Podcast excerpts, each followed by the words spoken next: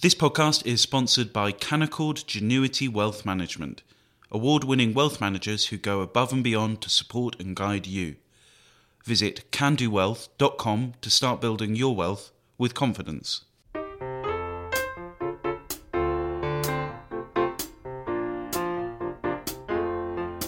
Hello and welcome to a special Saturday edition of Coffee House Shots.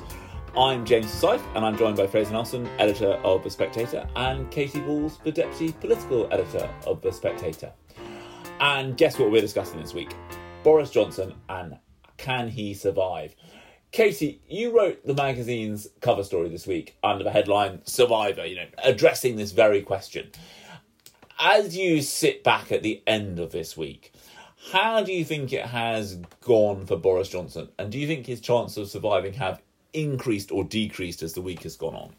Yeah, I think at this point it's probably worth pointing out that while the magazine front has the word survivor, it also has Boris Johnson with one leg depicted as as the Black Knight who, uh, you know, these to, I think to most others, you would imagine they would have left the pitch by now, but they are still going in, in the face of all the challenges and all the criticism. We can probably share with the listeners, Katy, that it was there was some debate over that, right? Where, where you know, do you, if you put the word survivor, are you tempting fate? Could he be gone by the weekend? Because we are still living in a period where anything could happen, right? He could be gone in any sort of three or four day period, depending. It's, it's so difficult to predict.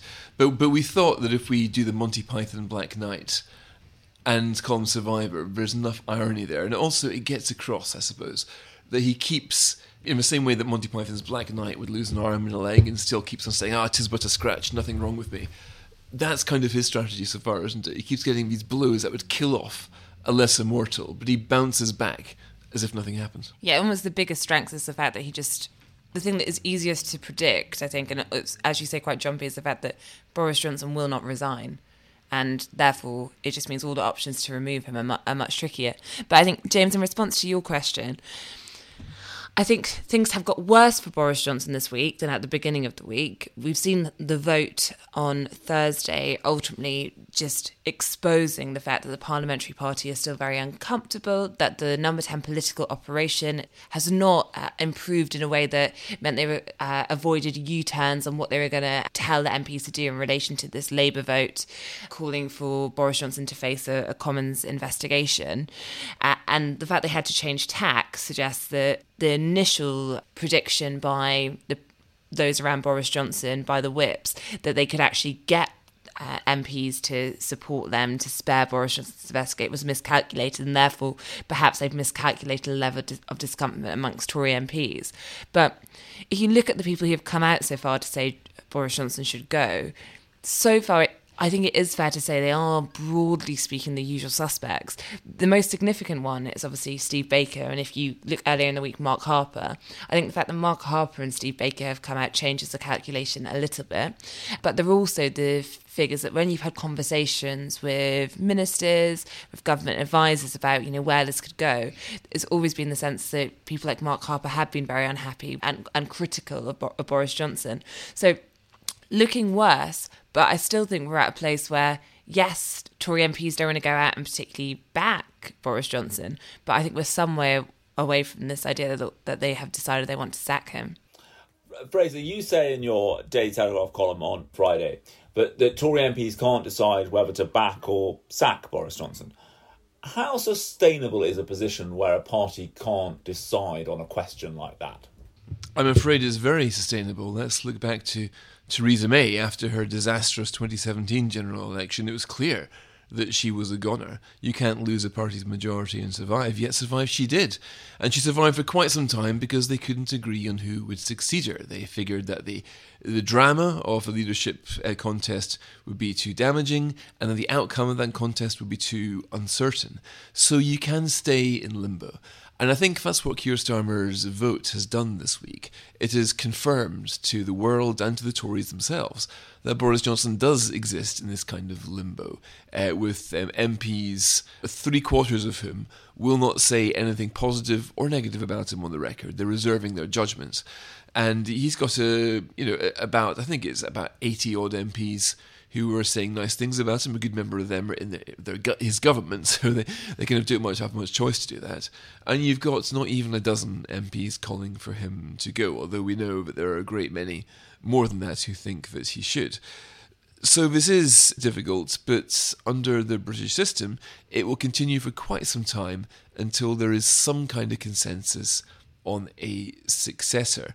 Now, I don't think that Boris Johnson leaked the non-dom status of Rishi Sunak's wife, but if he did, you could see the logic, because the moment that happened that made him a lot more stable, all of a sudden, the guy most likely to succeed him, this Chancellor who seemed that he'd been tested through the fire of lockdown and the fire of being dropped into an emergency budget, would actually uh, could not walk through the fire of a furore over his, his, wife's tax status. So now that Rishi Sunak is way down the league table of who Tory members want next, I think he's sixth or seventh or something like that. Liz Truss is at the top. And Liz Truss, by the way, I, I, will confess to being an admirer of Liz Truss's, but my high opinion is not shared by um, the 2010 intake. For some reason, those who came into Parliament with her, a lot of them, they make up about a quarter of the, of the MPs they would do anything to stop her. So if there would be a leadership election, you would have a frontrunner, Liz Truss, and then you would have a stop the frontrunner campaign.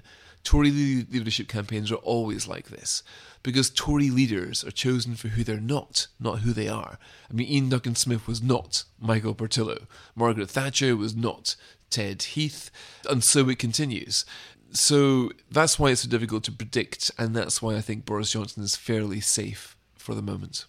Katy, you can see that Boris Johnson kind of wants to change the conversation. You can see his frustration on this visit to India but he keeps being asked about parties. What options do Downing Street have, if any, to try and move the political conversation off the fact that the Prime Minister has uh, has received this fine in his own future onto other territory? Because right now, the rest of the political landscape, when you think about cost of living crisis and the like, you know, it doesn't see there is an obvious safe turf for the government to try and land on. Yeah, it's a challenge. I think you've also got the sense of is this going to now that Boris Johnson is facing three different judgments on him over Partygate, so Sue Gray report will eventually come out. We we believe one day.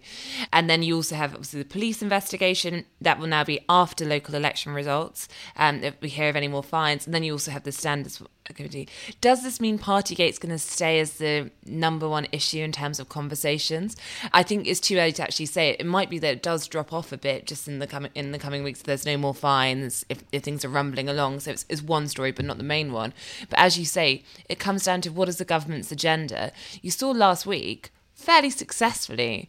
You had a situation where the fines came out, but by the weekend, everyone was talking about Rwanda and the government's plan to offshore those for processing who are crossing the channel to, to come to the UK. Now, it's not enough to move things away for more than a few days, but I think if there's going to be more, you know, eye-catching policies, I think that's something that that Boris Johnson's new team have been quite keen to do, which is to try and say to the to Tory MPs, particularly those on the right, that we are moving in a more conservative direction and look at these things. Channel 4 announcement. I think David Canzini, the Deputy Chief of Staff, when he's been having meetings with special advisors, one of the things he said recently was, you know, every day this week we've done something conservative. We've been announcing something conservative. So there's definitely a tactic to try and show a purpose and a direction. How long you can keep that up when, you know, how many more things can they announce when they're quite limited on obviously spending on funds? I think there's probably there's, a, there's limits there. You of course have the queen's speech coming up. But i think when it comes to cost of living that is a tricky thing. But yet number 10 want to almost show boris johnson taking control on cost of living. So next week we're going to have the prime minister chairing a meeting of secretaries of state coming up with ideas to ease it. I think all this risks in a way though just exposing how, how big an issue it is for lots of people and how uh, there is just no easy political solution to it. I was actually struck um, calling around MPs yesterday of how many of them um, back the Rwandan scheme. Um, and uh, I think the consensus seems to be that the public opinion is with the Prime Minister on this, even though the media opinion is against him. Although I've seen some polls that suggest it's far more evenly balanced. But I mean, certainly those who back Boris Johnson say, look, this is an example of how he manages to find these wedge issues and he manages to get everybody talking about a subject that most people support him on. But I'm not sure how reflective, whether this is likely to hold. What, what, do you think, Katy, in terms of the reaction on the Rwandan? I think, generally speaking, there are lots of MPs who think it is in the right place and actually have been so worried about the issue of small boat crossings. You know, I speak to MPs who in like leafy green areas, and they say constituents email them about the yeah. boat crossings regularly, and have been doing so for months. And therefore, it's not just um, you know those who ha- have it uh, in their constituency as a closer issue. So I think there has been a frustration. If you look at meetings when Boris Johnson's been in, in trouble before and he's tried to rally the troops, he's kept saying we're going to fix the issue of small boat crossings. Now everyone's thought it's quite misjudged because also you've had Priti Patel, the Home Secretary, talking about how she's going to stop every, is going to get to zero crossings, which I think thought it's classic Boris Johnson and his government talking things up and then they're going to underdeliver. But therefore, I think there are a group in the Tory party who don't like the Rwanda crossings, but I would say it's actually a much larger constituency. It's not just Red Wall MPs who are fine with it in the sense they can actually say that they're fixing it, a problem. I think the issue is going to come in a way which is does the scheme actually come into place? Are there going to be legal challenges?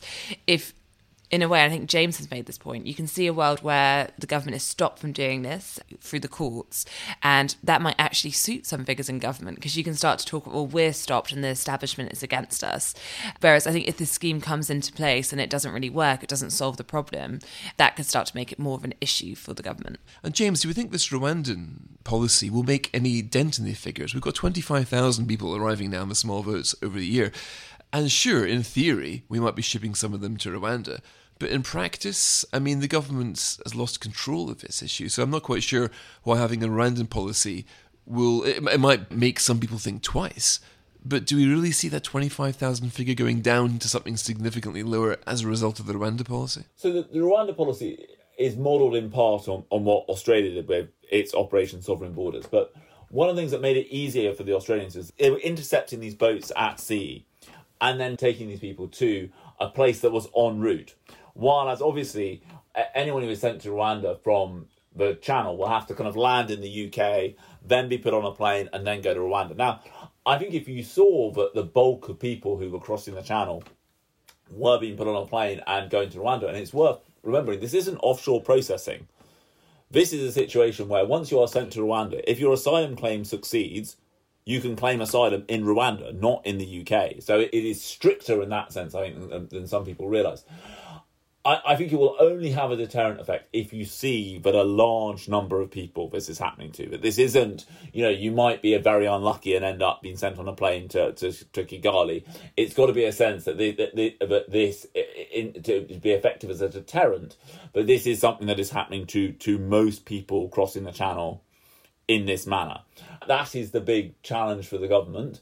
And I think that there is an element which you do think, in some ways, that to be very, very cynical, that the, the best outcome for the government might be to somehow be stopped from doing it and be able to say, look, we've got a solution, but you need to give us a majority so we can Parliament act it through the House of Lords or, or, or whatever in terms of, of dealing with it.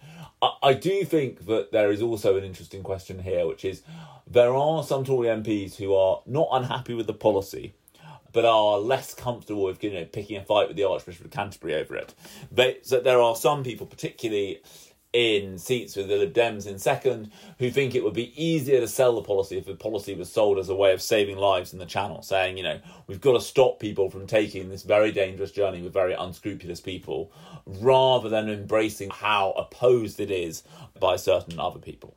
And if we look back then, so we might well see more big dramatic policies from Boris Johnson in the coming days, as he, in the coming weeks and months, as he tries to shore up his position. But can I just end this podcast by asking you both? What do you think is the key determinant for Tory MPs? Is it the opinion polls? What is the thing that will make them decide which way they're going to come down on this question? Um, you first, Katy. I think we've seen repeatedly that Tory MPs don't want to be the ones to have to get rid of Boris Johnson and, and do the tricky bit, and therefore they'll constantly find reasons not to do it. And therefore, I'm in a way, I, I think local election results can be spun, especially if you look at the current projections. I think you can have a narrative which is, you know, well, you it's midterm, you'll expect this to be bad. We just need to get through Partygate pick a few areas perhaps where the Tories have done better than expected if that comes to pass.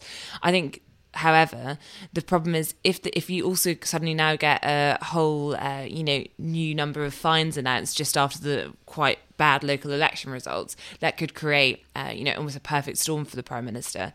I think that if Boris Johnson is fined for drinks in the number 10 flat. That is an issue, actually, that lots of Tory MPs who are willing to stick with him now feel quite strongly about. And when the Prime Minister addressed MPs on Tuesday night, he was specifically asked by the Tory MP Aaron Bell, Can you tell us now that you did not socialise in the number 10 flat? And he said, You know, no, is it, one word answer. Um, so I think that would that would be where the fines could get worse. But generally, I, I think if number 10 can't improve its operation, if this government looks like it's drifting and you get to that point in a few months' time where things haven't picked up in the polls, but also number 10 looks messy and the Prime Minister looks like he can't actually do his job, that could eventually lead MPs to think again. Uh, and you, Fraser? I think it would be a combination of the opinion polls, which, by the way, aren't that bad right now. Being seven points behind Labour is nothing compared to you know what John Major was. He's forty points behind um, Labour at one point. point, and David Cameron spent most of his premiership with uh, uh, with, with, sort of um, five to seven or worse gap behind Labour. So um, right now, a Tory could look at the opinion polls and they could look at the betting markets and think Boris Johnson is odds on to win the next election. David Cameron very seldom enjoyed that accolade in his first term. So you look at that and think, well, maybe the the combination of the Boris factor and Starmer being fairly useless means that he is our least worst option. But I think the major problem will simply be the lack of a consensus around a successor. And I can't see that changing very soon. You would need somebody to, like, say, take Jeremy Hunt. Say he wants to come back and uh, and have another go at Boris Johnson, he would need to start trying to do more to put together a coalition, to put together a potential agenda for government, and to let people have a look at them and get a chance to work out if they would be happy running with a Hunt premiership or not. My suspicion is not, by the way. Uh, difficult for Rishi Sunak or Liz Truss to um, show too much leg here. But until one of these candidates has a consensus around them, in the way that Boris Johnson eventually ended up getting a consensus around him, I struggle to see much movement. This is all with the caveat that we're, as we are saying earlier on, living in a sudden death environment and anything can happen at any time. But right now, the loudest sound in the House of Commons, James, as you say in your Times column, is that of silence. And behind that silence lies indecision. And that, right now, is the state of the Conservative Party. Fraser, Katy, thank you both so much. And if anything does happen, uh, you'll be sure to hear about it here on Coffee House Shots. Thank you for listening and have a lovely weekend. Thank you.